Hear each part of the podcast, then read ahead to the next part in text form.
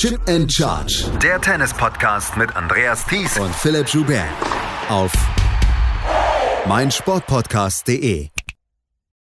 Keine russischen Spielerinnen und Spieler, keine belarussischen Spielerinnen und Spieler, keine Weltranglistenpunkte. Dafür ist Serena Williams wieder da. Es ist ein Wimbledon-Turnier, wie wir es so vorher noch nie gesehen haben. Herzlich willkommen zu unserer großen Auslosungsvorschau hier von Chip & Charge auf meinsportpodcast.de zum Turnier in Wimbledon, was am Montag losgeht. Die Auslosung hat heute stattgefunden. Es sind zwei sehr ausbalancierte Felder und wir können sagen, die ganz großen Matches in der ersten Runde, die fehlen noch, aber die kriegen wir dann ja vielleicht im Laufe der 14 Tage. Mein Name ist Andreas Thies, natürlich auch wieder mit dabei, Philipp Joubert. Hallo Philipp.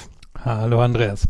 Ja, die Nachricht, dass Serena Williams zurückkommt, die hat uns ja letzte Woche dann schon erreicht und man muss es ja sagen, jetzt wo die russischen und belarussischen Spielerinnen nicht dabei sind, wir werden uns als erstes um das Damen-Draw kümmern, es veredelt ja schon dieser Name Serena Williams immer noch jedes Draw. Ja, das sowieso und das Gefühl eigentlich bräuchten beide Draws auch noch eine gewisse Veredelung. Wir haben gerade ein bisschen darüber gesprochen. Ich finde, gerade bei den Herren ist es arg schwachbrüstig. Also da fehlt mir wirklich ein bisschen die Tiefe in der Auslosung auch, weil eben so viele Spieler keine Erfahrung so richtig auf dem Rasen haben. Spieler wie Jannik Sinner haben 8 Matches auf Rasen bestritten, 2 nur davon gewonnen. Und bei den Damen ist das ein bisschen besser, weil viele schon ein klein bisschen älter sind oder zumindest ein bisschen Erfahrung auf dem Rasen haben. Aber es kann natürlich nicht schaden, hier eine Serena Williams drin zu haben. Und wer weiß, wie oft wir die noch sehen. Also die wird sicherlich eine der Hauptdarstellerinnen des Turniers, solange sie dabei ist. Iga Swiatek ist eigentlich die Hauptdarstellerin des Turniers und damit legen wir mal los mit dieser Auslosung. Sie trifft in der ersten Runde auf Jana Fett, die Qualifikantin ist. Könnte in der zweiten Runde auf Danka Kovinic treffen oder Sonay Carter, eine Wildcard-Inhaberin aus Großbritannien. Oder in der dritten Runde vielleicht Julia Putintseva. Die hat allerdings ein sehr, sehr, sehr reizvolles Duell gegen Alizé Cornet in der ersten Runde. Iga Swiatek, wir wissen nicht, wie sie auf Rasen drauf ist. Wir wissen es einfach nicht. Sie hat kein Vorbereitungsturnier in diesem Jahr gespielt und wir können es mit letztem Jahr wahrscheinlich auch noch nicht so richtig vergleichen, weil sie hat einfach unglaubliche Entwicklungssprünge gemacht seit letztem Jahr. Ich bin so gespannt auf Iga Swiateks Turnier dieses Jahr. Können wir auch sein. Also sie hat... Ich habe es jetzt nicht mehr genau nachgeguckt, hat sie Tage nachgeguckt. Ich meine 12 Matches bisher auf dem Rasen gespielt. Das ist natürlich nichts. Das ist quasi keine Erfahrung. Ja, sie hat hier das Juniorinnen-Turnier gewonnen. Nur dürfen wir natürlich nicht vergessen, Konkurrenz bei den Juniorinnen ist immer noch was anderes als dann nachher bei den Profis. Und man schaut sich ihr Spiel an und es sind schon gewisse Schwächen dabei. Also die auf dem Rasen eher exponiert werden könnten als auf dem Sand. Ein Schlag, der mir direkt einfallen würde, wäre der zweite Aufschlag. Da kann sie auf dem Sand dann natürlich sehr viel Topspin, einen richtigen Kickaufschlag reinlegen, der ist auf dem Rasen einfach nicht sehr effektiv. Die Vorhand, da ist sie sehr stabil auf dem Sand, das kann auf dem Rasen auch anders aussehen, wenn sie da schnelle, harte Bälle zum Beispiel reinbekommt, nur ich sehe hier auch in den ersten Runden nicht unbedingt die Gegnerinnen, die sie testen werden. Ich gehe davon aus, dass sie im Laufe des Turniers mehr getestet werden wird, als jetzt bei den French Open, da ist der Abstand zu den anderen Spielerinnen einfach nicht so groß, bei weitem nicht so groß, da war sie einfach eine Klasse für sich, das ist hier nicht. Sie gehört hier einfach zu denjenigen, die das gewinnen können, aber nicht zu der, oder sie ist nicht die ganz klare Favoritin, auch wenn sie eben mit den ersten, würde ich sagen, 3 Runden abseits vielleicht von Cornet doch ziemliches Glück hatte.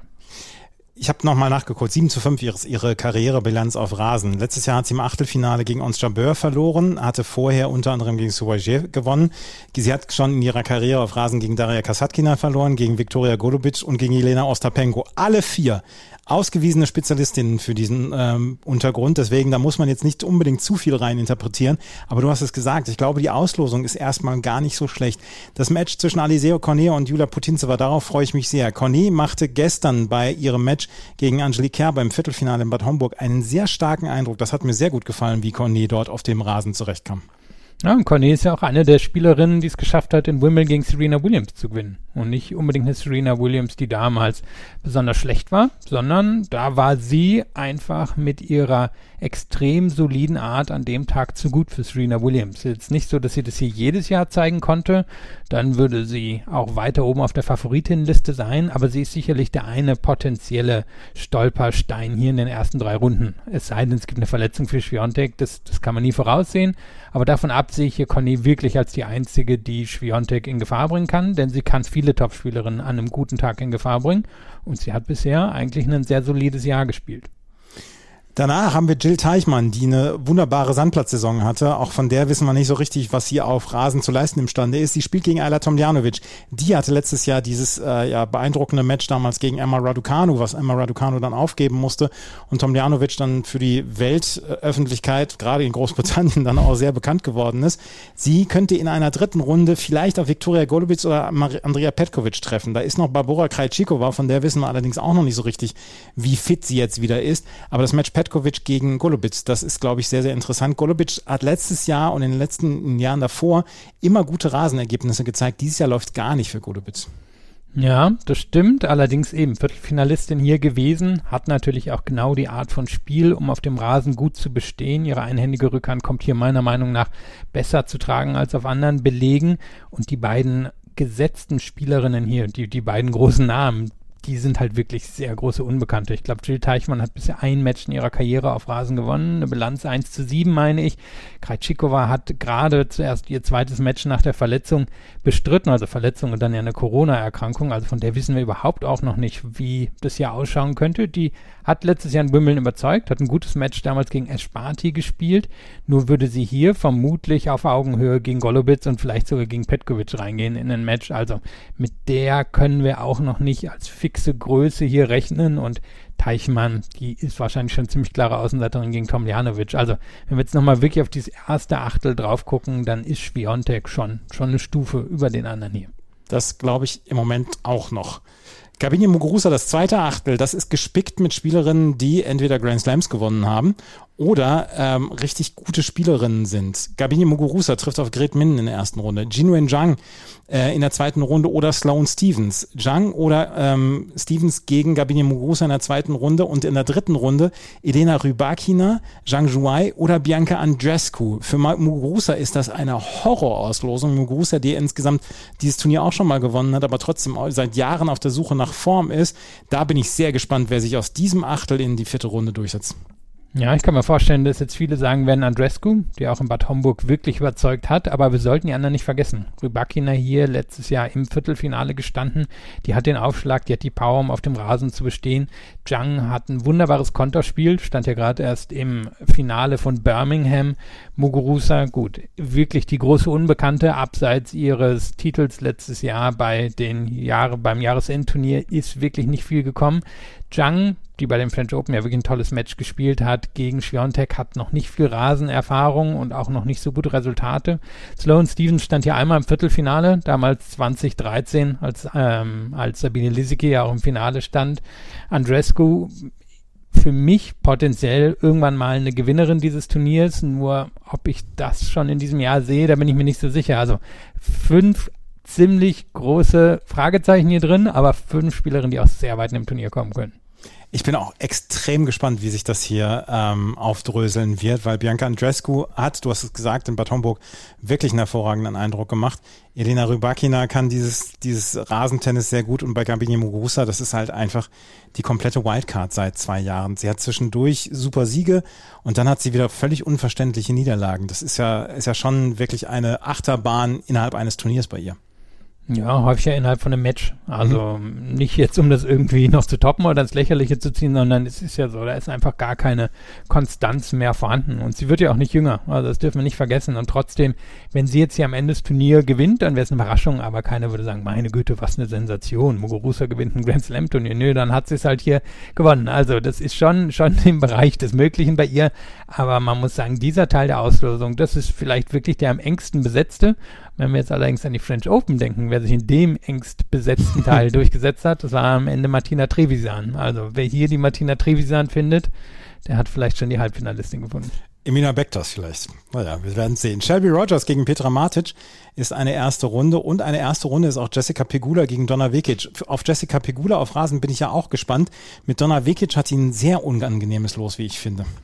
Da ist auch möglich, dass Vekic das gewinnt, wobei man sagen muss, die tut sich noch ein bisschen schwer nach ihren längeren Verletzungspausen, aber Rasen war über ihre Karriere eigentlich ihr bester Belag, hat mich jetzt noch nicht so überzeugt. Das Ding bei ihr ist ja auch immer einfach, wie gut ist die Beinarbeit? Technisch ist sie eine der besseren Spielerinnen auf der Tour, nur die Beinarbeit war einfach immer ihr Problem, ihre ganze Karriere lang. Und da trifft sie natürlich auf Pegula, die, Pegula bewegt sich sehr gut und hat einfach auch technisch feine Schläge. Die wird schon ein Grundlevel bringen. Das Level, was Vekic auf dem Rasen erreichen kann, ist meiner Meinung nach höher, weil sie mehr Power hat und vielleicht auch ein bisschen kreativer ist. Allerdings Pegula natürlich über die letzten 18 Monate die viel solidere Spielerin. Absolut, die viel solidere Spielerin als Donna Vekic, du hast es gesagt, sie mit sehr, sehr vielen Verletzungen zu kämpfen hatte. Paula Badosa ist hier an 4 gesetzt und sie trifft auf Luisa Chirico in der ersten Runde.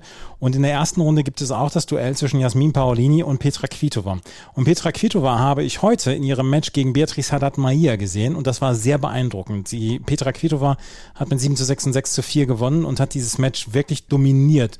Und das war das Match von 2 Powerspielerinnen und da hat Petra Kvitova wieder so ein bisschen die alte Kvitova gezeigt und sie ist ja eine super Rasenspielerin. Sie hat zweimal dieses Turnier gewonnen. Sie ist nicht mehr die alte, sie ist nicht mehr die Spielerin von 2011 oder 2014, aber ich glaube, sie kann immer noch einen tiefen Run reingehen und auf ein Drittrundenduell zwischen Paula Badosa und Petra Kvitova würde ich mich schon sehr freuen.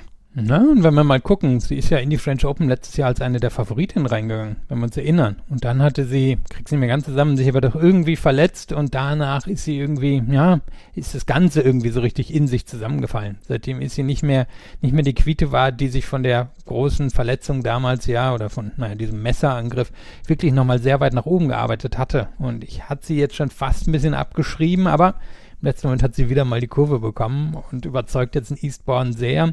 Sie hat natürlich das Talent, um das Turnier hier auch zu gewinnen. Ich sehe Badosa auch nicht als einen großen Stolperstein, wenn sie diese Form mit nach Wimbledon bringen kann. Denn Badosa, das muss man sagen, war in den letzten Wochen wirklich ziemlich enttäuschend. Ich glaube, die hat eigentlich die Grundlagen, um eine gute Rasenspielerin zu sein. Die bewegt sich auch auf dem Rasen sehr gut, aber da scheinen mir im Moment einfach doch irgendwie, so ein paar Probleme oder vielleicht auch mentale Probleme des Verteidigungs- von Punkten drin zu sein. Und da kann ich mir vorstellen, dass eine Kvitova, wenn sie so weit käme und Badosa auch, dass Kvitova das sogar gewinnen könnte. An sich eigentlich gar nicht so eine schlechte Auslosung für Kvitova.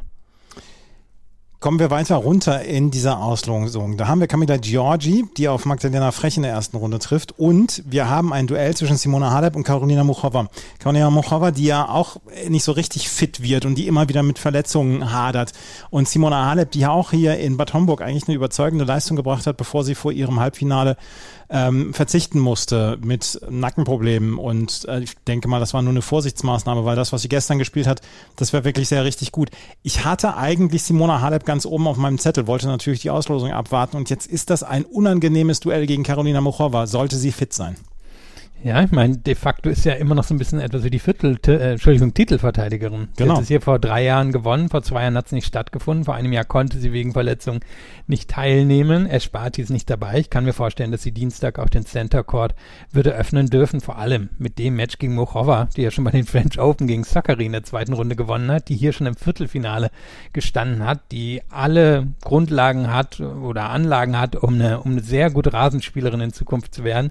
Nur eben zweimal die Frage, was ist hier mit den Verletzungen? Das ist wirklich extrem schwer vorauszusehen. Ich würde Halep normalerweise sogar hier ins Halbfinale tippen, nur keine Ahnung, wie fit die am Ende wieder ist, selber mit Muchova. Und dann können wir vielleicht noch einen ganz kurzen Blick auf die Spielerin werfen, auf die sie in der zweiten Runde treffen könnte, die Siegerin dieses Matches. Das wäre vielleicht Kirsten Flipkens, die ja hier ihren Abschied als Einzelspielerin geben wird. Und die würde sich natürlich freuen, wenn sie es nochmal in die zweite Runde gegen Muchova oder Halep schaffen würde.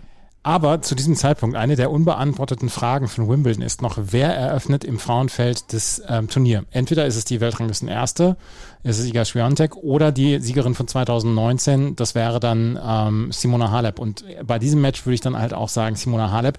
Esparti soll sich schon geäußert haben und gesagt haben, ich möchte, dass Simona Halep das Turnier eröffnet, weil eigentlich wäre es Espartis Ehre gewesen, am Dienstag den Center Court zu eröffnen.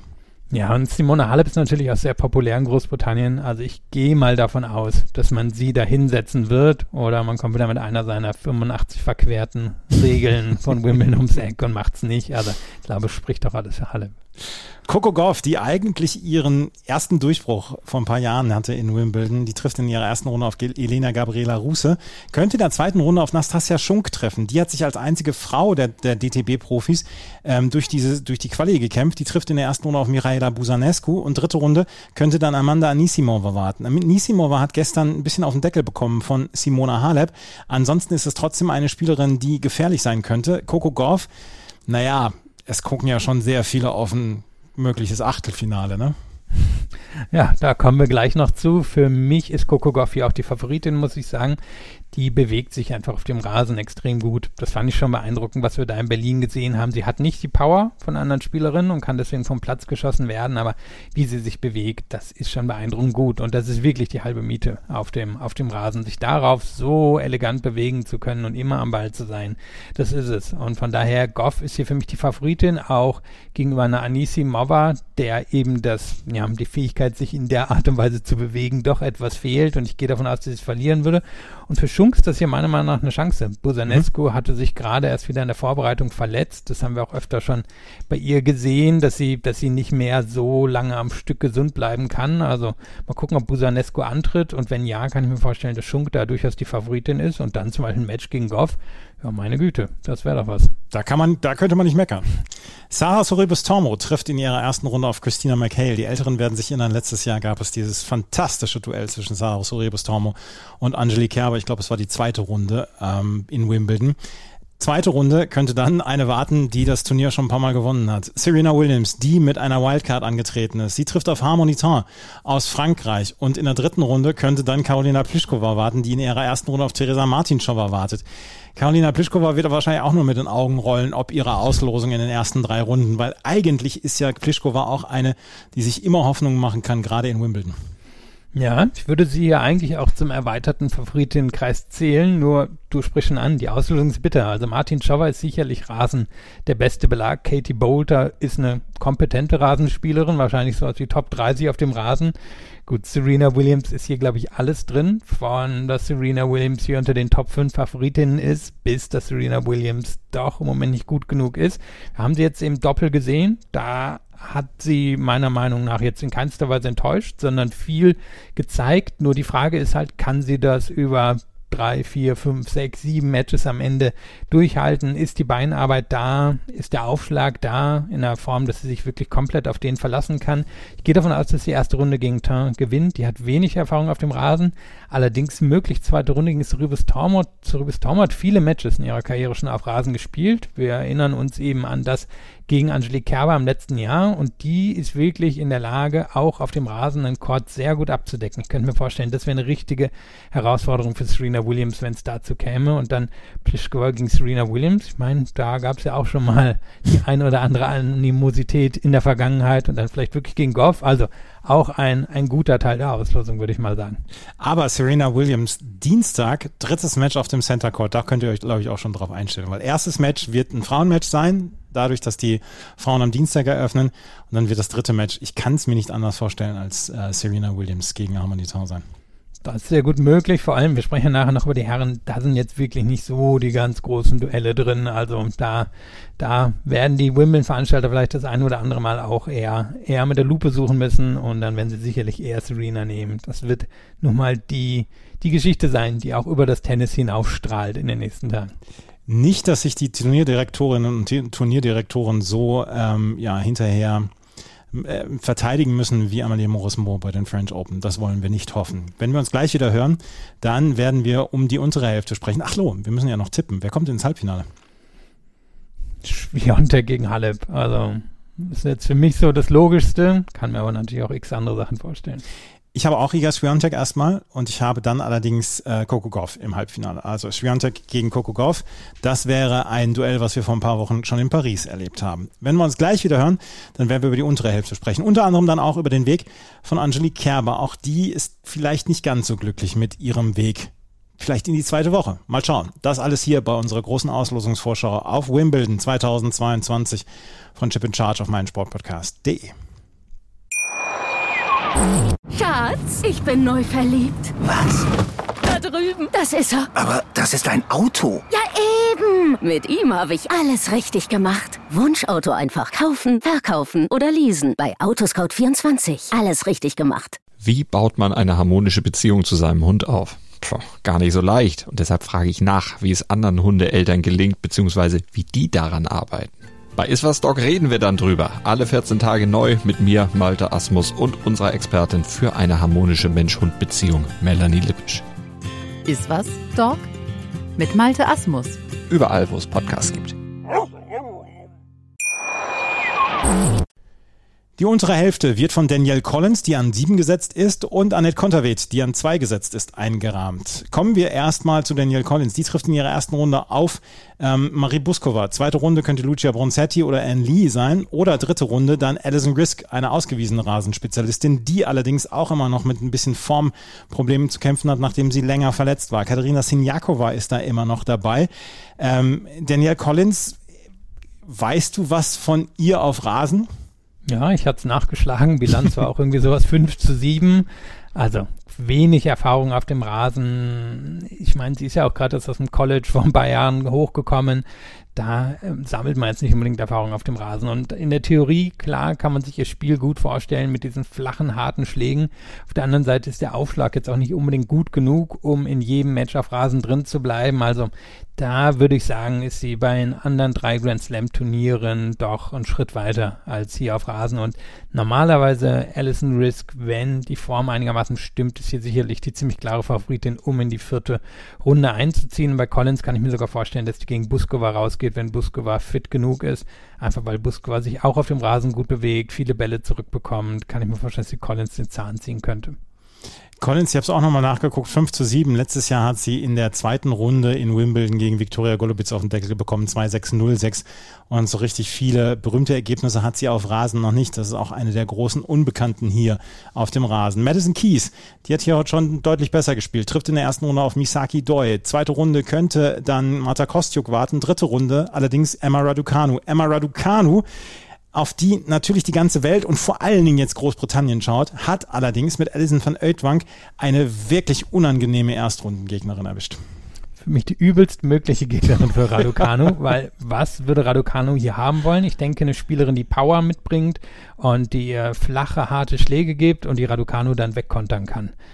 Nur, wir wissen, Raducanu war jetzt gesundheitlich angeschlagen und trifft jetzt auf van Uytvanck, die das Tempo auf dem Rasen sehr gut variieren kann, die eine richtig gute Netzspielerin ist, die ziemlich gut aufschlägt, die, ja, würde ich mal sagen, eine klassische Rasenspielerin ohne die Power ist und die extrem viel Erfahrung auf dem Rasen hat. Die hat, glaube ich, annähernd 80 Matches auf dem Rasen gespielt.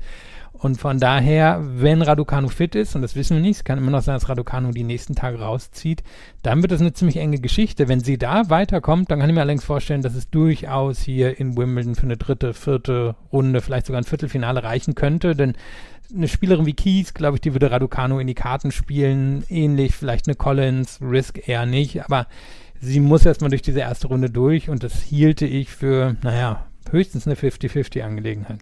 Alison van Uytvanck, die Gableton-Siegerin. Gaiba ist ein Ort in Italien, wo es traditionell ein WTA 125er Turnier gibt, 2 Wochen vor Wimbledon, und das hat sie letzte Woche gewonnen, unter anderem gegen Sara Errani im Finale, hat dann in Bad Homburg nur höchst knapp gegen Amanda Anisimova verloren mit 7-6 im dritten Satz. Und das, was du gerade eben gesagt hast, übelst mögliche Gegnerin, das ist eine Spielerin, sie wirst kaum eine Spielerin erleben, die sich natürlicher auf diesem Untergrund bewegt wie Alison van Uytvanck. Ja, und das ist natürlich auch eine der Stärken von Raducanu, dass sie das kann. Aber Raducanu, zumindest so wie sie im Moment spielt, ist für mich noch eine, die doch eigentlich auf den Konter hofft. Nur den wird es da halt nicht geben. Und bin mir aber wirklich nicht ganz sicher, ob Raducanu antreten wird. Also die Chance halte ich für noch nicht so hoch. Kann mir auch vorstellen, wenn sie so weiß, dass sie nicht fit genug ist, um hier durch die ersten 2 Runden zu kommen, warum dann antreten? Aber wir werden es am Wochenende sicherlich begleitet bekommen von der britischen Presse. Das ist auf jeden Fall nicht ausgeschlossen. Angelique Kerber ist der Name direkt darunter, unter Emma Raducanu. Sie trifft in ihrer ersten Runde auf Kristina Mladenovic. Wäre vor 2-3 Jahren noch ein Blockbuster gewesen. Kristina Mladenovic sucht allerdings ihre Form wie kaum eine andere Spielerin. Zweite Runde Magda Linett, dritte Runde dann Elise Mertens, vielleicht Tamara Sidancek. trotzdem unangenehm für Angelique Kerber, die gegen Alizé Cornet schon auf die Mütze bekommen hat im dritten Satz. Und wir wissen nicht zu 100%, ihre Vorbereitung auf Rasen war schon mal besser. War sie. Auf der anderen Seite gibt es natürlich kaum jemanden so Erfahrenen hier im Feld wie Kerber. Also ich meine, was die Erfahrung angeht, wahrscheinlich nur noch Serena Williams, vielleicht noch Halep in einer ähnlichen Kategorie einzuordnen. Normalerweise hier eine der Favoritinnen auf den Titel für mich. Auslosung Mainz eigentlich auch die ersten drei Runden ganz gut mit ihr. Mladenovic hat sie viele enge Matches gehabt. Ich glaube, Bilanz 4-2 für Kerber. Linette in der zweiten Runde wäre wohl die Gegnerin, die bewegt sich auch auf dem Rasen sehr gut, hat aber nicht die Power am Ende von Kerber. Mertens, die hat schon gegen Kerber ganz gute Matches gespielt, aber die ist in diesem Jahr auch ziemlich außer Form. Also normalerweise sollte Kerber durch die ersten drei Runden kommen. Nur dann könnten halt für sie die Probleme beginnen. Die Probleme heißen in diesem Fall Kaja Kanepi, Clara Tauson vielleicht und Ons Jabeur. Und Ons Jabeur, die müssen wir einfach zu den Top 4, 5 Favoritinnen in diesem Turnier dann zählen. Sie trifft auf Miriam Björklund in der ersten Runde, könnte in der zweiten Runde auf Rebecca Marino treffen. Und wie gesagt, dritte Runde vielleicht Kaja Kanepi, vielleicht Clara Tauson. Das sind alles Spielerinnen, die auch Angelique Kerber unglaublich gefährlich werden könnten, beziehungsweise sie schlagen könnten.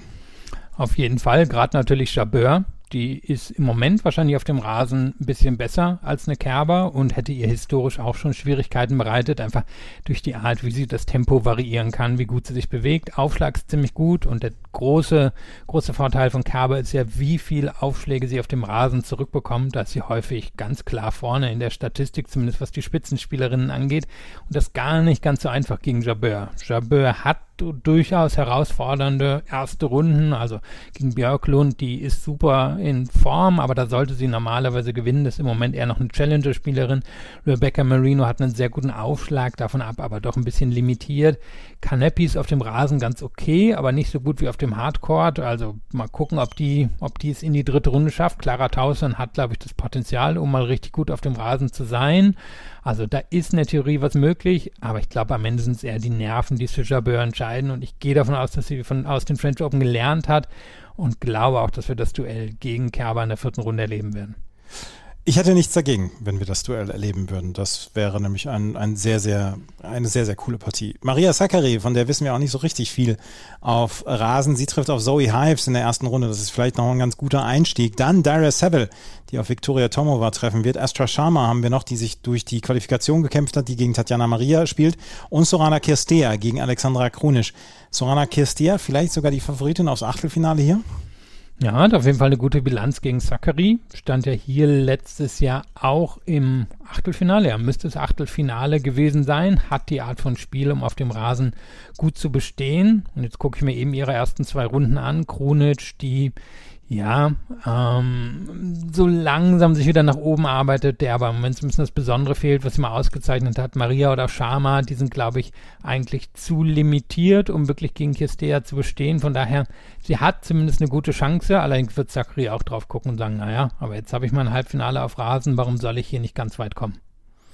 Wenn wir weiter runter gucken, dann sehen wir auch Jelena Ostapenko, die jetzt auch hier zu diesem Zeitpunkt, wo wir aufnehmen, dann auch noch gerade gespielt hat, beziehungsweise die in Eastbourne gespielt hat. Dann muss ich nochmal gerade angucken. Sie hat gegen Camilla Giorgi das Halbfinale gewonnen.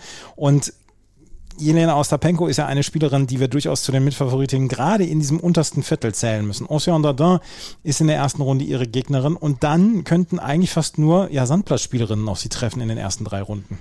Ja, also Ostapenko ist natürlich wirklich auch eine Art von Wildcard, weil ihre Form nicht super konstant ist. Allerdings hat sie mich jetzt auf dem Rasen durchaus überzeugt und hat das gezeigt, was sie auszeichnet, und das ist ja einfach diese Tempohärte von der Grundlinie. Der Aufschlag ist immer noch nicht so das Ding, aber der Rückschlag gleicht das dann doch im Moment weitestgehend aus, und ich würde sagen, in diesem Teil der Auslosung ist sie die Favoritin. Sie wäre gegen Sakkari, gegen Kirstea und auch gegen diese von dir angesprochenen Sandplatzspielerinnen diejenige, die das Match bestimmen sollte. Kann immer bei ihr sein, dass ihr zu viele Bälle vom Schläger rutschen, nur normalerweise sollte sie hier eigentlich durchkommen. Aber wann hat sie das schon mal wirklich bewiesen? Eine Spielerin, die es auch noch nicht zu 100% bewiesen hat, gerade bei Grand Slams, und die vielleicht eine goldene Chance in diesen nächsten 2 Wochen hat. Das ist Belinda Bencic. Ja, in der 3. Runde könnte Beatriz Haddad-Mahia warten auf sie. Die hat eine fantastische Rasenplatzsaison 2022 gespielt. Trotzdem muss doch Belinda Bencic Anspruch sein, gerade in diesem Teil des Draws. Wenn man weiter runter guckt, da ist eine formschwache Anett Konterweht, da ist eine Angelina Kalinina, von der wir auch noch nicht zu 100% wissen, was sie auf dem Rasen kann. Da ist vielleicht noch Heather Watson oder Tamara Korpacz. Aber Philipp, sie muss doch in diesem untersten Achtel, muss sie doch die große Favoritin sein. Ja, wenn sie natürlich fit ist, das wissen wir jetzt nicht zu 100%. Sie musste verletzt aufgeben im Finale von Berlin. Nur normalerweise ist sie hier die Favoritin, da würde ich dir zustimmen. Sie wäre es gegen Haddad-Mahia. Die bringt wirklich durchaus, ja, finde ich, beeindruckendes Tennis in der Form, dass sie von der Grundlinie ein sehr hohes, konstantes Tempo gehen kann. Nur Bencic schlägt meiner Meinung nach besser auf, sollte es darüber gewinnen. Konterweit wird sich ärgern, die hat ja immer noch so ein bisschen mit den Folgen von einer Corona-Erkrankung zu kämpfen. Und deren bester Belag ist normalerweise eigentlich der Rasen. Das ist, wo sie die konstantesten Resultate bringt. Nur die kommt quasi ohne Vorbereitung her. Die hat in den letzten Wochen nur ein Match bei dem French Open in der 1. Runde gespielt. Bisschen ärgerlich für sie. Von daher, da würde Bencic auch als Favoritin reingehen. Anspruch von Bencic sollte normalerweise eigentlich das Halbfinale sein. Sie hat schon Viertelfinals bei Grand Slams, aber es fehlt halt ein Halbfinale. Und es ist vielleicht ihre beste Chance, jemals Wimbledon zu gewinnen. Das ist nämlich auch meine Aussage. Ich habe auch Belinda Bencic im Halbfinale. Und ich habe Belinda Bencic im Halbfinale gegen Ons Jabeur. Und ich glaube, dass Ons Jabeur so ein Match gewinnen würde und Ons Jabeur gegen Coco Gauff im Finale spielen würde. Und dann glaube ich, dass Coco Gauff ihren ersten Grand Slam-Titel holen würde. Und das wäre eine Riesengeschichte. Das wäre es. 4 Jahre, meine ich, 3 oder 4 Jahre nach ihrem Durchbruch. Ja.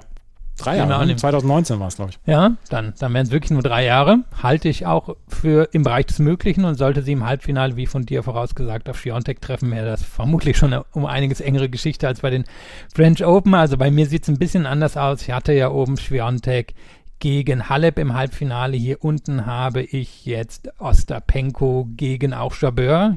Denke aber auch, dass Kerber wirklich eine gute Chance hat, wenn sie die Form findet, da durchzukommen. Aber im Moment traue ich da Jabeur ein bisschen mehr. Denke auch, dass Jabeur ein Halbfinale gegen Ostapenko gewinnen würde und auch ein Finale gegen Świątek. Und wer gewinnt dann?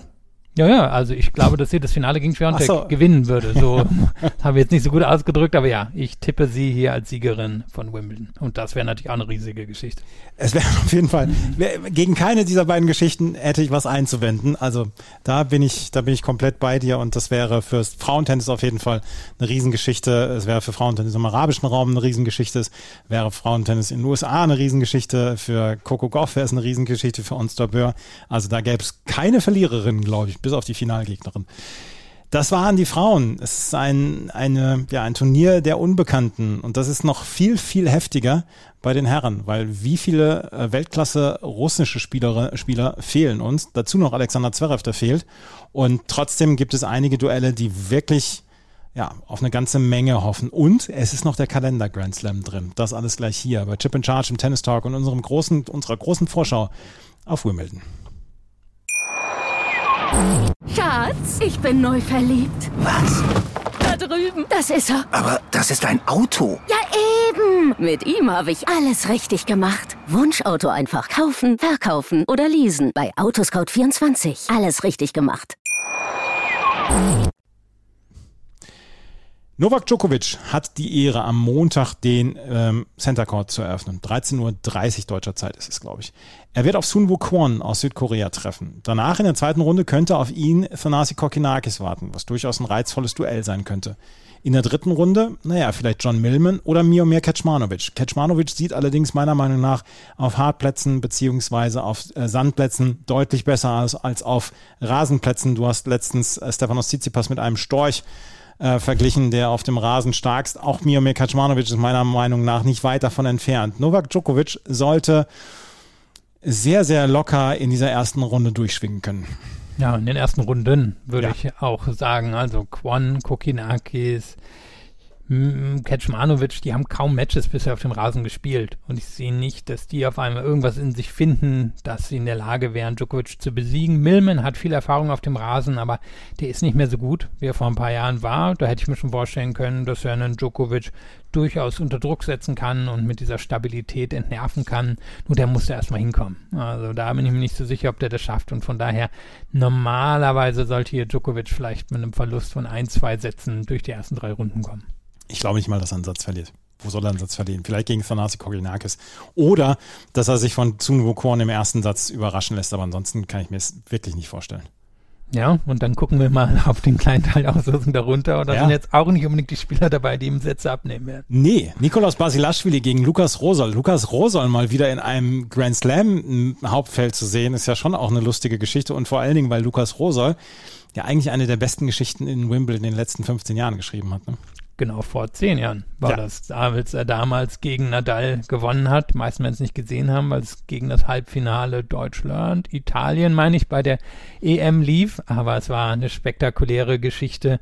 Hätte vielleicht auch gehofft, da nochmal unten hingelost zu werden. Nur bis er auf Nadal in diesem Turnier trifft, dann müsste schon einiges passieren. Wenn er in diesem Turnier auf Nadal treffen wird, dann haben wir ein sehr, sehr lustiges Turnier erlebt. Das kann ich, glaube ich, jetzt schon mit aller Deutlichkeit sagen. Lukas Rosol gegen Nikolaus Basilashvili in der ersten Runde. Und wir haben den Sertogen-Bosch-Sieger, Tim van Rijthoven, der auf Federico Delbonis in der ersten Runde trifft und in der zweiten Runde auf Riley Opelka treffen würde.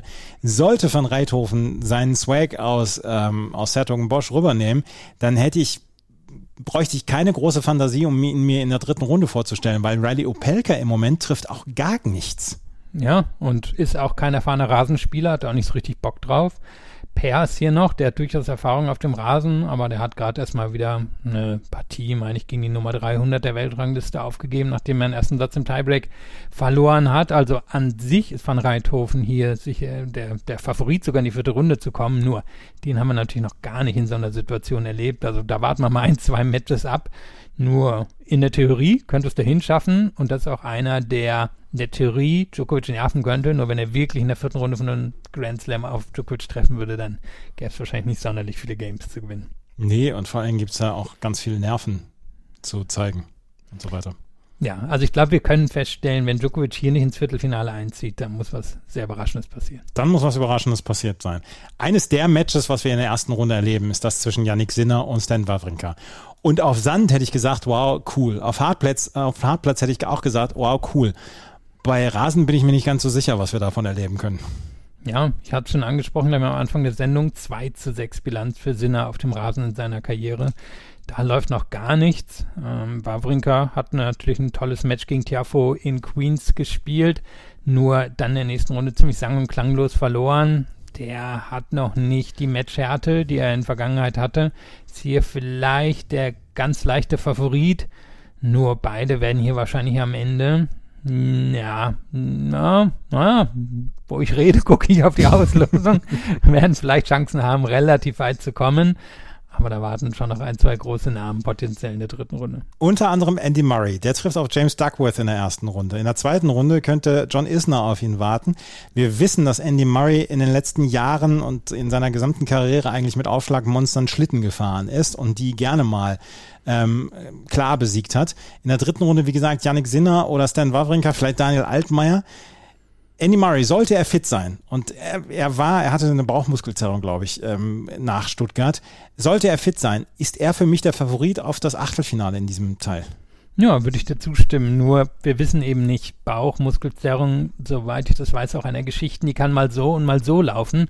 Kann sein, dass er hier total fit antritt, kann sein, dass er es im ersten Match schon wieder direkt merkt. Und Duckworth ist natürlich super erfahren, auch auf dem Rasen super erfahren, also der wäre schon in der Lage, gegen Murray mitzuhalten, ansonsten... Isner kommt hier ohne Vorbereitung rein. Wie gesagt, Sinner und Wawrinka im Moment auch auf dem Rasen nicht ganz große Spieler. Ümer und Altmaier sollten normalerweise Murray auch nicht in Gefahr bringen. Also wenn er fit ist, dann sind die Chancen gut, dass er in die vierte Runde einzieht. Und wer hätte was dagegen, dass wir in der vierten Runde ein neues Duell zwischen Andy Murray und Oscar Otte erleben? Oscar Otte ist an 32 gesetzt. Der ist reingerutscht in diese Setzliste, weil Gaël Monfils absagen musste. Der ist noch nicht wieder fit. Oscar Otte trifft es in seiner ersten Runde in einem DTB in internen Duell auf Peter Gojovcik. Zweite Runde Christian Harrison oder Jay Clark, Wildcard-Inhaber gegen Qualifikant. In der dritten Runde, dann könnte Carlos Alcaraz warten. Der hat mit Jan-Lennart Struff dann auch so ein Los, wo sich dann Hörerinnen und Hörer beziehungsweise Follower bei uns auf Twitter dann schon gefragt haben, was hat Jan-Lennart Struff eigentlich in einem früheren Leben verbrochen, dass er bei Grand Slams in der ersten Runde gerne gegen solche Spieler spielt. Aha, dass er nicht gut genug Resultate hat, um selber gesetzt zu sein. Also so einfach lässt sich das ja festhalten. Hat er ja durchaus gemeinsam mit einem gewissen Philipp Kohlschreiber, der ja in dieser Woche seinen Abtritt bekannt gegeben hat, oder seinen endgültigen, haben wir auch schon ein paar Mal drüber in der Vergangenheit gesprochen. Ja, ist natürlich jetzt nicht die ideale Auslosung. Alcaraz extrem wenig Erfahrung auf dem Rasen. 2 Matches eigentlich erst offiziell gespielt. Der Aufschlag, kann ich mir vorstellen, könnte ein Problem sein auf dem Rasen. An sich hat er allerdings natürlich das Potenzial, um das Turnier hier mal zu gewinnen. Also wüsste nicht, was da groß im Weg stehen könnte in den nächsten Jahren. Denn der Aufschlag wird schon noch besser werden. Nur er ist sehr schwer, finde ich, einzuschätzen. Ich weiß, er hat jetzt hier so ein paar Trainingssachen gespielt oder Schaukämpfe. Nur daraus, finde ich, kann man ihm jetzt noch nicht so viel ziehen. Halte ja alles für möglich, dass er in der ersten Runde gegen Struff rausgeht, aber auch, dass er ein durchaus spektakuläres Viertelfinale gegen Djokovic spielt. Ich bin auch gespannt. Alcaraz machte auf mich noch nicht den Eindruck, als ob er sich so wirklich wohlfühlen würde auf Rasen. Jan-Lennart Struff ist halt auch gerade erst von seiner Verletzung zurück. Wenn Jan-Lennart Struff in guter Form wäre, dann hätte ich gesagt, er hat eine Chance gegen Alcaraz. So kann ich es mir im Moment noch nicht so richtig vorstellen. Ja, mein Struff hat in dieser Rasensaison gerade erstmal ein Match gewonnen, 3 verloren. Hast du angesprochen, die Form ist nicht unbedingt da. Er weiß immerhin, wie er gegen Alcaraz zu gewinnen oder wie er gegen Alcaraz gewinnen kann. Die beiden hatten ja 2021 French Open durch eine sehr enge Kiste, die Struff für sich entschieden hat. Nur, ja, Alcaraz geht hier schon als leichter Favorit ins Match. Kaspar Ruud ist an 3 gesetzt. Dass der mal bei einem Rasen-Grand Slam an 3 gesetzt sein würde, hat er vielleicht vor einem oder 2 Jahren auch noch nicht gedacht. Trifft auf Albert Ramos Vignolas in der ersten Runde. Zweite Runde könnte Hugo Humbert, der letztjährige Sieger aus Halle, sein. In der dritten Runde dann Sebastian Baez, der allerdings auch auf Rasen noch nicht so richtig die ganz großen Ergebnisse gebracht hat. Da hätte ich ja David Goffin favorisiert, aber auch der hat immer wieder mit Verletzungen zu kämpfen. Und Radu Albot natürlich auch jemand, der auf dem Rasen ganz gut ist. Ne? Also ein sehr guter Return-Spieler, jemand, der sich sehr gut bewegt, auch auf dem Rasen. Also das kann eine enge Geschichte werden. Goffin nur ein Vorbereitungsmatch gespielt, das hat er verloren. Baez auch nur jetzt in Mallorca gespielt, zweite Runde rausgegangen. Ruth hat uns nicht viel gezeigt. Normalerweise ist Humbert hier der Favorit, nur der ist halt auch schon wieder seit Monaten komplett außer Form. Also das ist wirklich ein sehr, sehr offener Teil der Auslosung. Ist er. Und auf Sand hätten wir gesagt, oh, da kriegen wir ein paar gute Matches. Und bei Rasen wissen wir halt noch nicht so richtig, was los ist. Francis Tiafoe trifft auf Andrea Vavassori in der ersten Runde. Und dann haben wir Maximilian Matera, der sich nach den Australian Open jetzt auch in Wimbledon für das Hauptfeld qualifiziert hat. Der hat von einer durchaus angenehmen Auslosung profitiert in der Qualifikation, als er nur gegen Sandplatzspezialisten gespielt hat und er mit seinem Linkshänderaufschlag da eine ganze Menge kaputt machen konnte. Ein Duell für Leute, die lustiges Tennis mögen, ist das zwischen Alexander Bublik und Marton Fucovic. Und dann haben wir noch Pablo Carreño Busta gegen Dusan Lajovic. Ich tue mich so schwer zu sagen, ja, Alexander Bublik könnte hier das Achtelfinale erreichen. Ich mag auch Francis Tiafoe nach wie vor und ich finde, man sollte Pablo Carreño Busta auf Rasen nicht unterschätzen. Was sagst du? Ja, ich denke, die Bilanzen sagen was anderes. Ja. Der hat auch sowas wie 7-13 oder so da stehen. Ich habe es jetzt nur in der Vorbereitung geguckt. Für mich spielen ja eigentlich Bublik und Fucovic den Viertelfinalisten aus, wenn man drauf guckt. Also beide nicht super stabil. Auf der anderen Seite, wer soll sie wirklich schlagen? Carreño Busta, wirklich kein guter Rasenspieler. Tiafoe, dem würden natürlich viele mal ein Viertelfinale gönnen. Super stabil ist der nicht. Und über den Teil oben, um Ruth und Baez haben wir schon gesprochen. Und da sind Bublik und Fucovic eben die beiden Erfahrenen, die beiden, die schon Resultate auf dem Rasen hatten. Fucovic hat sich ja bitterlich beklagt, dass er seine Viertelfinalpunkte aus dem letzten Jahr nicht verteidigen kann, aber vielleicht kann er ja das Viertelfinale verteidigen. Albi Barschel vom Tennismagazin hat Marton Fucovic auch ins Viertelfinale getippt. Ja, also er geht hier sicherlich nicht als Underdog in diesem Teil der Auslosung rein. Dann haben wir ganz unten in der oberen Hälfte Cameron Norrie, der auf Pablo Andujar in der ersten Runde trifft. Dann haben wir Ryan Penniston, der in dieser Woche so ein bisschen seinen Durchbruch gefeiert hat in Großbritannien. Der trifft auf Henry Laaksonen und Grigor Dimitrov gegen Steve Johnson. Was würde ich darum geben, nochmal so ein richtig gutes Grand Slam auf Rasen von Grigor Dimitrov zu sehen? Ja, und der hat immer die Erfahrung. Steve Johnson auch. Also die beiden zusammen könnten mehr Rasenmatches gespielt haben als viele andere hier in der Auslosung, wenn man deren komplette Matches auf dem Rasen zusammenzählt. Also super erfahren auf dem Rasen. Dimitrov hatte natürlich einmal hier ein Halbfinale. Die Auslosung ist schwierig, aber machbar, würde ich sagen. Norrie ist auf dem Rasen für mich eher zu schlagen als auf Sand oder auf Hartplätzen. Nur unten kommt eben ein Spieler, den wir erwähnen müssen, der hier schon der ziemlich klare Favorit im zweiten Viertel ist. Und das ist nämlich Max Purcell aus Australien. Nein, es ist Hubert Hurkacz, der letztjährige Halbfinale. Es war ein guter Witz, oder? Hubert Hurkacz, der an 7 gesetzt ist, der trifft in seiner ersten Runde auf Alejandro Davidovic Fokina. Davidovic Fokina ist jetzt auch noch nicht so ganz heimisch geworden auf dem Rasen. Da ist allerdings auch noch jemand wie Tommy Paul, der hier an 30 gesetzt ist, der auf Fernando Verdasco in der ersten Runde trifft. Und ich gebe zu, ich habe mich in den letzten Wochen ein wenig in das Rasentennis von Tommy Paul verguckt. Ja, ich finde, ist ja so ein sehr stylischer Spieler. Und auf dem Rasen sieht man das dann natürlich häufig. Und wir haben ja auch noch einen, den dürfen wir nicht vergessen, Jiří Veselý, der natürlich in Wimbledon unter anderem schon gegen Zverev gewonnen hat, der auch schon andere große Spieler besiegt hat, dessen Form aber seit diesem Überraschungseinzug in Dubai, wo er ins Finale nach dem Sieg gegen Djokovic eingezogen ist, fehlt die Form mal wieder ein bisschen. Aber der hat hier wirklich in der Vergangenheit schon überzeugt. Also Hurkacz wird nicht so viel Lust auf seine ersten beiden Matches haben. Du hast angesprochen, Davidovic-Fokina noch nicht so viel auf dem Rasen gerissen, aber ganz okay. Und die beiden hatten ein sehr enges Match jetzt im Frühjahr, was Hurkacz erst 7-6 im dritten Satz gewonnen hat. Veselý eben auch so einen sehr unangenehmen Linkshänderaufschlag. Der kann Hurkacz schon nerven, das kann schon die Tiebreaks reingehen. Und Tommy Paul ist jemand, der Hurkacz in die Ballwechsel verwickeln könnte. Also ideal ist die Auslosung nicht. Und ich glaube, wir werden hier schon relativ viel über ihn erfahren, denn man muss es sagen, er ist hier der Favorit, nachdem er in Halle gewonnen hat. Wer kommt ins Halbfinale? Ich habe auch Hubert Hurkacz im Halbfinale und ich muss natürlich Hubert Hurkacz gegen Novak Djokovic sagen. Ja, habe ich jetzt nicht viel kreativer geworden. Ja, da gibt es auch nicht so richtig viel Kreativität, aber ja, ich habe es halt auch. Und wir werden sehen, wie sich das entwickelt in der nächsten Woche, in den nächsten 2 Wochen. Ich glaube auch, dass dieses Herrendraw eine ganze Menge Fantasie lässt für ein ganz wildes Turnier, wenn man von Novak Djokovic jetzt mal absieht. Ja, oder Djokovic-Nadal gehen ganz früh raus, haben wir natürlich auch schon mal erlebt und dann wird's Mayhem. Ja, aber die beiden, oder zumindest Djokovic, bei dem wir wissen, dass er fit ist, der überragt hier natürlich schon sehr vieles. Ja, absolut. Wenn wir uns gleich wieder hören, dann werden wir über die untere Hälfte sprechen, weil da ist nämlich Matteo Berrettini dabei, da ist Rafael Nadal dabei, da ist auch Nick Kyrgios dabei und einige weitere Namen. Das gleich alles hier bei Chip & Charge im Tennis Talk auf meinsportpodcast.de und unserer großen Auslosungsvorschau. Schatz, ich bin neu verliebt. Was? Drüben. Das ist er. Aber das ist ein Auto. Ja, eben. Mit ihm habe ich alles richtig gemacht. Wunschauto einfach kaufen, verkaufen oder leasen. Bei Autoscout24. Alles richtig gemacht. In rund 40 Folgen habt ihr mich jetzt schon sagen hören, I want to tell you about the Beatles. Ich habe euch die Geschichten zu ihren Alben und ihren Songs erzählt, euch ihre wichtigsten Wegbegleiter und Vertraute vorgestellt und natürlich die Orte, die für die Bandgeschichte eine wichtige Rolle spielten. Habt ihr die 3 bisherigen Staffeln schon durchgehört? Nein? Na, worauf wartet ihr dann noch? Rein in den Podcatcher eurer Wahl und einfach mal losgehört. Und folgt gerne auch unserem Instagram-Kanal iwtty_Beatles-Podcast. Matteo Berrettini, der letztjährige Finalist, ist die Zahl Nummer 65, oder da steht die Zahl 65 davor.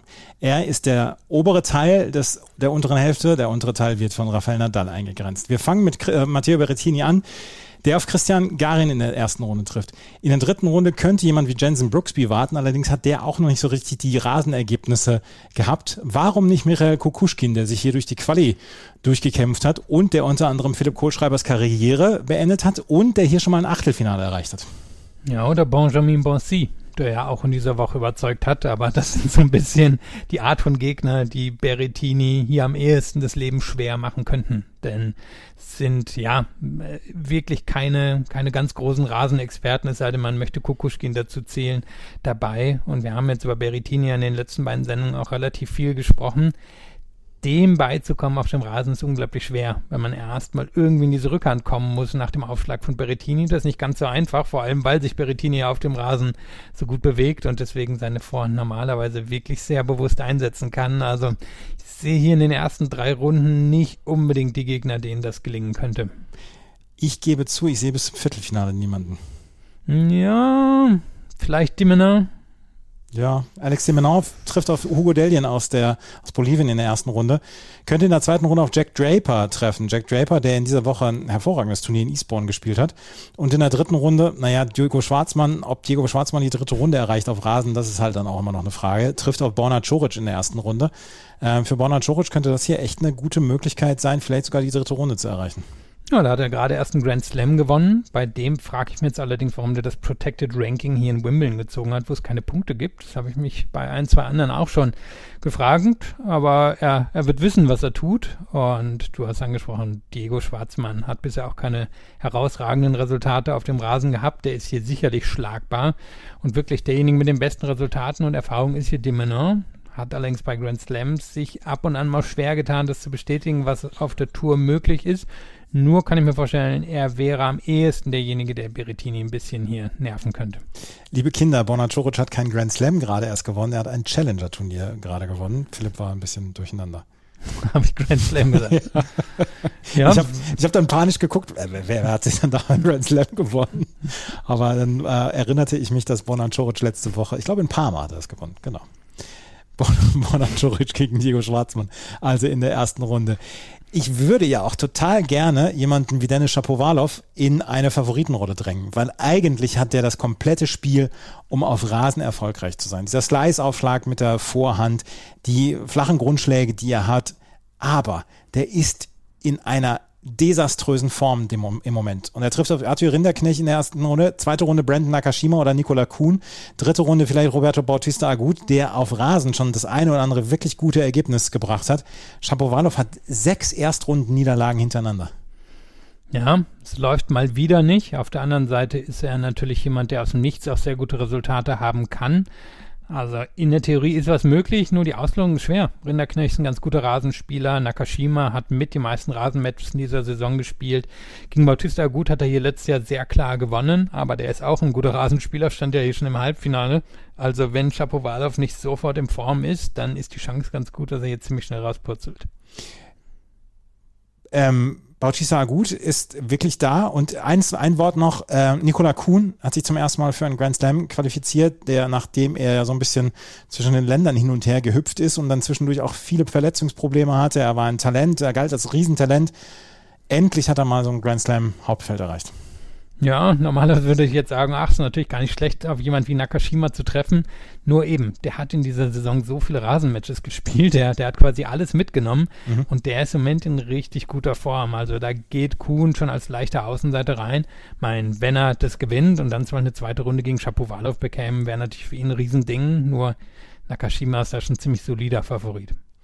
Filip Krajinovic ist an 26 gesetzt, trifft auf Jiří Lehecka in der ersten Runde. Und dann haben wir Paul Jupp, der auf Nick Kyrgios treffen wird. Nick Kyrgios könnte der Drittrundengegner von Stefanos Tsitsipas sein. Das ist jetzt nicht außerhalb jeglicher Diskussion und da braucht man auch nicht viel Fantasie für. Nö, Nick Kyrgios ist hier sicherlich der Favorit in dem Teil der Auslosung. Ich meine, den Schuh muss er sich jetzt wirklich anziehen, nach allem, was er angekündigt hat. Also Top 5 auf Rasen hält er sich, ja, dann muss er hier ins Viertelfinale kommen. Und auch das bestätigen. Jupp ist auch ein ziemlicher Styler, auf den er in der ersten Runde trifft. Das könnte unterhaltsam sein, aber das gewinnt er. Er ist besser als Krajinovic auf dem Rasen. Er hat Tsitsipas auf dem Rasen besiegt. Da ging er auch als Favorit rein, wenn Tsitsipas dahin käme. Shapovalov, da ist er auch leichter Favorit. Also von daher, er muss hier den Anspruch haben, ins Viertelfinale zu kommen. Stefanos Tsitsipas, wir haben über ihn gesagt, er bewegt sich so ein bisschen wie ein Storch auf dem Rasen. Alexander Ritschert in der ersten Runde. Ritschert auch zum ersten Mal in einem Grand Slam Hauptfeld dabei aus der Schweiz. Hattet ihr den nicht sogar in der Challenger Corner vor kurzem? Mal? Genau, den hatten wir auch in der Challenger Corner vor kurzem. Genau. Also, wenn ihr über Challenger Corner oder Challenger Spieler wissen wollt und die auch mal im Interview hören will, wir haben sie fast alle gehabt bei Challenger Corner. Einer, der sich als großer Favorit schimpfen muss, das ist Félix Auger-Aliassime. Der ist an 6 gesetzt. Aufgrund allein schon seiner Setzliste müsste er zu den Favoriten gehören. Das Problem ist allerdings sein Erstrundengegner. Maxime Cressy. Er spielt für die USA, deswegen Maxime Cressy trifft auf Félix Auger-Aliassime. Ich habe jetzt mal nachgeschaut. Die Return-Statistiken von Auger-Aliassime sind nicht so richtig gut. Es trifft hier einer mit dem vielleicht ästhetischsten Spiel neben Grigor Dimitrov im gesamten Feld auf einen der Oldschool Rasenspieler Surf and Volley. Das, glaube ich, könnte das Match der ersten Runde werden. Vor allem Chrissy hat ja jetzt diese Woche auch gut in Eastbourne gespielt. Mhm. Also der ist durchaus in Form, nachdem es jetzt ein paar Wochen nicht so richtig lief. Und Ogier Aliassime, das haben wir auch bei den French Open gesehen, so in der ersten Runde, den kann man schon kalt erwischen. Auf der anderen Seite hat er sich jetzt natürlich als Grand-Slam-Spieler schon langsam gefunden. Also er hat ja jetzt im letzten Jahr fast immer das Viertelfinale bei Grand Slams mindestens erreicht. Bei den French Open war es in Anführungszeichen nur das Achtelfinale, aber hat da immerhin Nadal bis tief in den 5. Satz bekommen. Also der ist einfach super fit, der ist natürlich ein sehr physischer Spieler und normalerweise auch ziemlich klarer Favorit gegen jeden hier aus dem Feld in der ersten Runde, nur eben Chrissy kann ich mir auch vorstellen, dass das eine engere Geschichte wird, als man erwarten könnte. Auf der anderen Seite, Ogier Aliassime sollte hier reingehen und sagen, naja, also ich gehöre wirklich zu den Top 5 in der Auslosung und kann auch das mit Resultaten aus den letzten 12 Monaten bestätigen. Aber seine Auslosung ist gruselig. Zweite Runde gegen Jack Sock, der eine sehr überzeugende Qualifikation gespielt hat und der auch in Ilkley gut gespielt hat und da nur 2 Punkte entfernt war von der Wildcard für Wimbledon. Dann in der dritten Runde Dan Evans, der im heimischen Gefilden sowieso immer ein gefährlicher Gegner ist. Also leicht ist es nicht für Ogier Aliassime. Leicht ist es nicht, aber ich glaube, langsam ist die Zeit gekommen, dass er mal extrem weit in einem Grand Slam Turnier kommt. Von daher kann er ja hier eigentlich nur den Anspruch haben, die ersten 3 Runden zu überstehen, egal wie. Gut. Holger Rune trifft auf Markus Giron. Holger Rune, von dem wissen wir auch noch nicht so richtig, wie er auf dem Rasen agieren kann. Und Markus Giron hat durchaus schon ordentliche Rasenergebnisse gezeigt, beziehungsweise ordentliche Rasenmatches gehabt. Was halten wir denn von Taylor Fritz da, der an 11 gesetzt ist in diesem Bereich? Der trifft auf Lorenzo Musetti in der ersten Runde. Das ist ja schon wieder so ein Stolperstein für Taylor Fritz. Der ist ja tailor-made für Fritz. Auf der anderen Seite Musetti, die großartige Rasenbilanz von 0-3. Ja. Also jetzt natürlich auch nicht so der ganz große Gegner. Fritz, ja, der hat ja seine wunderliche Wiederauferstehung letztes Jahr hier in Wimbledon gehabt. Da begann ja eigentlich alles. Der hatte sich aber den French Open am Knie verletzt, hat sich operieren lassen. Stand hier 3 Wochen später wieder, hat sehr gutes Wimbledon gespielt und sich ja seitdem in die Top 10 auch mit seinen Resultaten auch völlig verdient vorgekämpft, nur der ist mir total außer Form. Normalerweise sollte er sich trotzdem gegen Musetti durchsetzen und wer soll ihn hier sonst auch schlagen? Rune, noch nicht die große Rasenerfahrung, also es könnte einigermaßen weit gehen für ihn, nur ich sehe ihn jetzt zum Beispiel nicht an Ogier Aliassime vorbeikommen. Aber in der unteren Hälfte ist noch ein Spieler, der einigen Leuten sehr, sehr viel Kopfschmerzen bereiten könnte. Und das ist Marin Cilic. Der stand hier schon im Finale in Wimbledon und hat hier auf Rasen durchaus richtig große Ergebnisse gehabt. Der trifft auf Mackenzie McDonald in der ersten Runde. Richard Gasquet oder João Sousa in der zweiten Runde. Vielleicht Botic van de Sandsholp in der dritten Runde. Vielleicht auch Emil Ruusuvori und vielleicht ganz, ganz als Außenseiter Feliciano Lopez in der dritten Runde. Marin Cilic könnte hier eine Menge kaputt machen in den nächsten 2 Wochen. Ja, sein Halbfinale in Queens war nicht gut, aber normalerweise ist der Rasen natürlich sein stärkster Belag und er hat unglaublich viel Grand Slam-Erfahrung und ich sehe hier wirklich auch in den ersten 3 Runden abseits vielleicht von Van de Sandsholp nicht wirklich Gegner, die ihn werden schlagen können. Und sollte es dann zum Duell in der 4. Runde gegen Rafael Nadal kommen, der einzig große verbliebene Spieler, den wir jetzt hier noch haben, über den wir gleich sprechen, dann gebe ich ihm durchaus gute Chancen, da auch weiterzukommen. Also nach dem, was wir bei den French Open gesehen haben, kann man ihn ja hier nur zu den Mitfavoriten zählen. Man muss ihn sogar zu den Mitfavoriten zählen. So weit möchte ich gehen, weil er könnte im Achtelfinale auf Rafael Nadal treffen. Der ist jetzt da. Der will jetzt antreten. Er hat gesagt, die Schmerzen sind nicht ganz so schlimm. Der trifft in seiner ersten Runde auf Francisco Cerúndolo. Dazu wird der Rasen auf dem Center Court und auf Court 1 jetzt schon benutzt von den Spielerinnen und Spielern, was wir in den letzten Jahren immer als Argument genommen haben. In der ersten Woche, wenn der Rasen noch sehr, sehr schnell ist, kann jemand wie Rafael Nadal überrascht werden. Der Rasen wird jetzt schon quasi angeraut für die Spieler, damit sie nicht ausrutschen, weil im letzten Jahr in der ersten Runde gab es unglaublich viele Ausrutscher etc. und die Spielerinnen und Spieler haben gesagt, Verletzungsgefahr ist zu groß, wenn der Rasen so ganz, ganz neu ist. Und der Rasen wird jetzt vorgearbeitet, also vorverarbeitet. Und das ist doch eine bessere Nachricht, kann doch jemand wie Rafael Nadal nicht bekommen. Auf der einen Seite ja, auf der anderen Seite hat er natürlich auch gesagt, er wird nicht wiederholen, was er bei den French Open gemacht hat. Wenn die Schmerzen zu groß sind, dann wird er sich nicht spritzen lassen, hat er zumindest angekündigt. Und von daher ist er halt echt eine riesige Unbekannte. Ich meine, wäre jemand überrascht, wenn am Ende hier im Finale stände und ein enges Match gegen Djokovic liefert? Nein. Wären wir überrascht, wenn er irgendwie in der zweiten Runde aufgeben muss? Eben auch nicht. Und von daher ist er hier natürlich wirklich am allerschwersten einzuschätzen. Und die ersten 2 Runden sind okay von der Auslosung her, finde ich. Querrey ist nicht mehr der war. Cerundolo ist ganz okay auf dem Rasen, aber sollte Nadal nicht so sehr fordern können. Aber wenn wir jetzt so gucken, Cilic könnte ihn sicherlich schlagen, Oje Aliassime könnte ihn schlagen, Berrettini könnte ihn schlagen. Das ist alles im Bereich des Möglichen. Von daher, ich tue mich hier schwer, ihn jetzt wirklich ins Finale zum Beispiel durchzutippen. Ich auch wenn die Voraussetzungen natürlich da sind. Und natürlich will er den Kalender-Grand Slam haben. Aber meinst du ernsthaft, die Schmerzen sind relativ groß im Viertelfinale? Er hat ein machbares Match zum Beispiel, ich weiß jetzt nicht gegen wen, aber er hatte ein machbares Match und er hat noch die Augen auf dem Kalender-Grand Slam. Meinst du nicht, dass er das nicht nochmal machen würde? Ich kann mir nicht vorstellen, dass er dann sagt, die Schmerzen sind zu stark, ich gehe raus aus dem Turnier. Ich meine, er gibt sich ihm als die große ehrliche Haut. Also müssen wir es ihm ja glauben. Er hat es ja nach dem French Open so gesagt, wenn ich ihn jetzt nicht falsch verstanden habe. Ja, ich habe ihn genauso verstanden wie du. Wir werden sehen. Wer kommt denn ins Halbfinale? Weil ich habe ihn nicht im Halbfinale. Nee, ich auch nicht. Also ich habe im alleruntersten Viertel dann doch Oje Aliassime, kann mir auch Cilic vorstellen. Das sind so ein bisschen für mich die beiden Favoriten und Nadal ist der mit dem Sternchen, der, wenn er fit ist, vor den beiden steht, aber wenn er nicht fit ist, dann eben auch relativ früh raus kann. In einem anderen Viertel habe ich dann doch ein Viertelfinale zwischen Berrettini und Kyrgios und da sehe ich dann auch Berrettini durchgehen, denke auch, dass Berrettini gegen Oje Aliassime gewinnen würde und dann mal wieder das Finale gegen Djokovic verlieren würde. Ich habe auch Berrettini gegen Djokovic im Finale und ich habe im Halbfinale Berrettini gegen Cilic.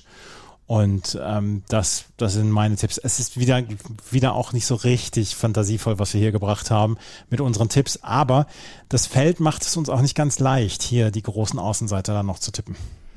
Nee, ist natürlich immer im Bereich des Möglichen und vor allem, wenn die beiden großen Favoriten wirklich früh rausgehen, dann kommen die Nerven rein, wie wir es hier in der Vergangenheit auch schon gesehen haben. Nur solange die stabilen Faktoren Djokovic und Nadal dabei sind und Berrettini kann man wahrscheinlich dazu auch zählen, ja, ist halt schwer an denen vorbeizuschauen, ne? Tja. Wir werden sehen, ab dem Montag wird Wimbledon starten. Ab dem Dienstag werden wir regelmäßig über dieses Turnier per Podcast berichten. Dienstag wird unser erster Podcast sein und Philipp, ich habe es vorhin schon auf Twitter geteilt, zum 34. Mal werden wir einen Grand Slam so begleiten, wie wir es diesmal begleiten werden. Das sind wie viele Jahre? 7 Jahre seit 2014 French Open, also mehr als 8 Jahre jetzt. Nicht schlecht, Herr Specht. Mhm. Das war's für heute, das war's mit der Vorschau. Lasst es uns wissen, wenn ihr andere Tipps habt, was diese Viertelfinals, Halbfinals und Finals angeht bei Frauen und Männern. Und ansonsten können wir uns allen gegenseitig nur ein gutes Turnier wünschen. Es ist anders als sonst, ohne die russischen und belarussischen Spielerinnen und Spieler, ohne Weltranglistenpunkte und wir werden schauen, ob es ein anderes Turnier sein wird. Es gibt nach wie vor extrem viel Geld zu verdienen. Wenn euch das gefällt, was wir hier machen, freuen wir uns nicht über Geld, sondern über Bewertungen, Rezensionen bei iTunes und bei Spotify. Folgt uns bei Twitter, Instagram und Facebook. Gerade bei Twitter werden wir in den nächsten 2 Wochen sehr, sehr aktiv sein. Und ansonsten können wir nur sagen, vielen Dank fürs Zuhören. Bis zum nächsten Mal. Auf Wiederhören. Chip and Charge. Der Tennis-Podcast mit Andreas Thies und Philipp Joubert. Auf meinsportpodcast.de. Schatz, ich bin neu verliebt. Was?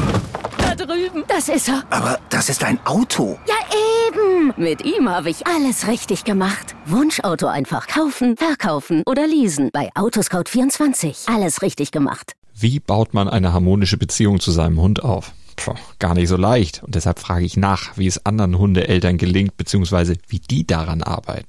Bei Iswas Dog reden wir dann drüber. Alle 14 Tage neu mit mir, Malte Asmus und unserer Expertin für eine harmonische Mensch-Hund-Beziehung, Melanie Lippisch. Iswas Dog mit Malte Asmus. Überall, wo es Podcasts gibt.